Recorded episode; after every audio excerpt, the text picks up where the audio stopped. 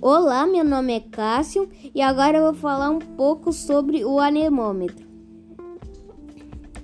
Hoje, com o aquecimento global e com essas mudanças climáticas que está acontecendo no mundo inteiro, os meteorologistas ajudam a população a se prevenir com os seus cálculos